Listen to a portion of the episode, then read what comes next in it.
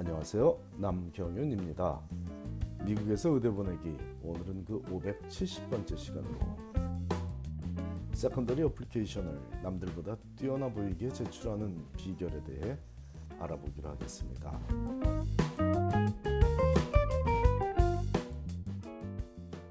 이 내용은 2주간에 걸쳐서 진행되겠고 오늘은 그 첫 번째 시간으로 매년 7월이면 secondary application을 준비하는 자녀들의 고충을 옆에서 지켜보던 부모들이 도무지 그렇게 많은 분량의 글을 충분히 생각한 후에 인상적인 내용을 적어서 제때 내는 학생이 존재하기는 하냐고 의구심을 품으며 질문을 하곤 하시죠. 그 바로 다음에 뒤따른 질문은 누구에게나 힘들어 보이는 이 secondary application을 어떻게 해야 남들보다 뛰어나 보이게 제출할 수 있냐는 것이기에 이 시간을 통해 답하고자 하니 현재 의대에 지원한 모든 가정들뿐 아니라 다른 가정들 특히 대학 신입생이나 더 어린 자녀들 둔 가정에서도 참고하시기 바랍니다. Secondary application이란 1차 지원서인 MCAS 어플리케이션을 제출하고 나서 약 한 달 후쯤 각 의대로부터 받는 지원서이며 줄여서 secondary 혹은 2차 지원서라고 불리우며 거의 모든 의대가 1차 지원서를 검증하지 않고 무조건 보내주므로 1차에 합격한 학생만 받는 특별한 원서는 아닙니다. 학교별로 조금씩 차이는 있지만 약 100불 정도의 지원비를 내야 하므로 각 의대 입장에서 벌어들이는 2차 지원비만 해도 거의 100만 불에 가깝게 되죠. 상황이 이렇다 보니 1차 지원서를 꼼꼼히 검토해서 소수의 학생에게만 2차 지원서를 보내줄 이유가 별로 없죠. 하지만 상대적으로 저렴한 2차 지원비를 받는 주립의대들 중에는 1차 지원서를 면밀히 검토해 성적이 너무 안 좋은 학생들에게는 2차 지원서를 아예 보내지 않는 곳도 있습니다. 사립대학 중에서도 밴더빌 같은 의대는 1차 지원서를 검토해서 자체적인 기준에, 기준에 부합하지 않는 학생들에게는 secondary를 보내지 않고 마음에 드는 학생들에게만 secondary를 보내주는 그런 의대도 있지만 일반적으로는 의대에 지원한 모든 학생들이 의대에 지원한 지 약 한 달 후에는 secondary를 각 의대로부터 순차적으로 받기 시작합니다. 이 세컨더리에서는 학생의 신분을 다시 한번 확인하는 간단한 절차 외에는 다양한 질문에 대한 답을 에세이로 적어내라고 하고 있으며 학교별로 평균 5개 에세이를 적으라고 하는 걸 감안하면 39세 의대에 지원한 학생이라면 적어도 150개의 에세이를 적어야 합니다. 물론 비슷한 질문에 대해서는 한 번 적은 에세이를 카피해서 다른 의대에 붙여놓고 제출할 에세이로 활용하기도 하는데 이렇게 copy paste를 편하게 할 수 있는 경우가 그리 많지는 않습니다. 비슷해 보이는 질문이더라도 조금은 손을 봐서 결론을 다르게 마무리해야 하는 경우가 대부분이고 어떤 경우에는 도입부를 다르게 접근해야 제대로 질문에 답하는 에세이가 될 수 있기 때문이죠. 일부 의대에서는 secondary에 다른 곳에 사용한 에세이를 절대로 copy paste해서 제출하지 말라고까지 언급하고 있는데 결론이나 도입부를 조금도 손보지 않고 비슷해 보이는 질문마다 다 재활용하는 학생들 중에는 특정 의대 이름이 언급되어 있는 에세이조차 수정하지도 않고 카피 페이스트해서 다른 의대에 제출하는 경우가 많다는 것을 지적하고 있는 방증입니다. 그런 학생들 당연히 인터뷰에 초대 안 하겠죠. 다른 학교 이름이 들려 적혀 있는 에세이를 보내는 학생들이요. 매력 없습니다.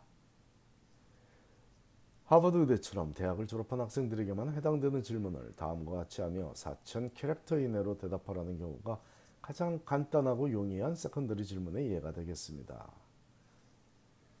If you, if you have already graduated, briefly summarize your activities since graduations. 자, 아주 뭐 단순하죠. 이미 대학을 졸업했다면 졸업한 이후로 학생의 활동들을 요약해서 답하라는 이 질문은 하버드 의대뿐 아니라 거의 모든 의대에서 묻고 있으니 한번 정리해서 copy paste하면 copy paste해서 낼 수 있는 전형적인 에세이 되겠습니다. 하지만 단순히 붙여넣기가 불가능한 질문의 예로는 SUNY Downstate 의대의 여러 질문들 중 다음의 질문을 들 수 있습니다. If you are not from five boroughs of New York City, describe what personal urban experiences prepare you to live and study in New York City. And what will be your personal support system? 뉴욕시는 다섯 개의 보로우들로 구성되어 있는데 이 질문의 요점은 뉴욕시처럼 복잡한 대도시에서 살아보지 않은 학생이 환경적 요소에 잘 적응할 수 있을지에 대한 확인과 더불어 힘든 의대 공부를 하며 정신적으로 의지가 될 사람이나 시스템이 주변에 있으면 도움이 되는데 타지에서 오는 학생이 뉴욕의 그런 인적 자원 혹은 환경적 요소를 갖추고 있는지 묻고 있습니다. 뉴욕 주립부대라고 해서 무조건 다른 주 학생들을 선발하지 않는 게 아니라 이런 질문을 통해 뉴욕에서 공부하며 지내는 것 자체가 주변에 위로가 될 사람들이 없다면 힘들 것이라는 것을 감안해서 학생을 선발하겠다는 의지이며 힌트를 주는 것입니다. 실제로 그래서 뉴저지 거주 학생들은 뉴욕 주립부대들의 합격이 잘 되고 있죠. 바로 옆에 주니까요. 자, 의대생들에게 가족이 가까운 곳에 있다는 사실이 얼마나 큰 힘인지는 제가 이미 여러 번 강조한 바이며 이는 의대가 학생을 선발할 때도 상당히 고려하는 요소라는 점을 잊지 말아야겠습니다. 이런 단순한 질문들보다 학생 각자의 출신 배경에 대해 깊숙한 질문을 하며 차별화된 답을 요구하는 질문의 예중 듀크 무대가 묻는 여러 질문 중 하나인 Tell us more about who you are.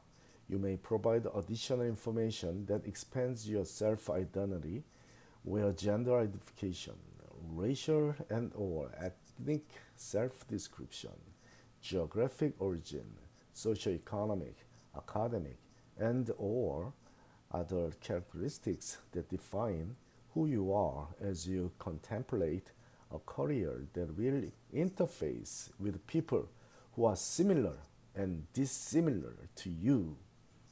You will have the opportunity below to tell us how you wish to be addressed, recognized, and treated. 라는 질문을 들 수 있습니다.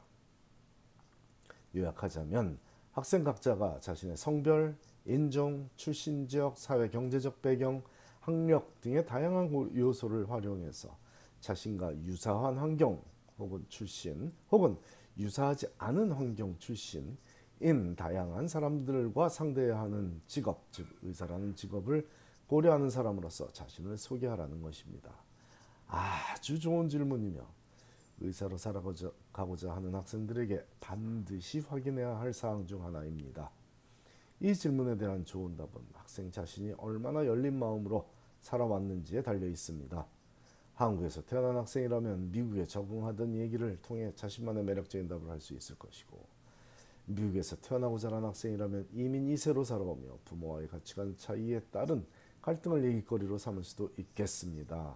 꼭 그것만이 가능하다는 건 아니지만 부유한 가정에서 자란 학생이든 불우한 가정에서 자란 학생이든 각자가 살아오며 부족했던 것 혹은 나눴던 것에 대한 얘기가 좋은 소재가 될 수도 있죠. 혹시라도 성 정체성 때문에 고민했던 학생이라면 이 또한 그 힘들었던 시간을 사회에 기여하기 위한 좋은 소재로 승화시킬 수도 있겠습니다. 핵심은 각자의 삶을 열심히 살아오며 자신의 장점이나 단점을 남들과 함께 나누며 살아온 경험이 다양할수록 매력적인 학생으로 보일 것입니다. 돈을 벌어본 학생이 돈을 안 벌어본 학생보다 인생에 대해 더 깊은 성찰을 해봤을 확률이 크고 여행을 많이 해본 학생이 그렇지 않은 학생보다 자신의 삶에 대해 한 번이라도 더 고민을 해봤을 확률이 크므로 여름 방학마다 수업만 들어오던 학생이 봉사보다는 연구실에서 더 많은 시간을 보낸 학생이 그런 학생들이 의대에서 매력적이라고 느낄 확률이 지극히 낮아지는 이유가 되는 거죠. 삶을 사는데 필요한 요소는 성적 외에도 아주 많은 것들이 있다는 것을 알고 행하는 학생이 매력적인 인간의 점을 강조하며 다음 주에도 세컨드리에 관한 얘기를 좀 더 해보겠습니다. 감사합니다.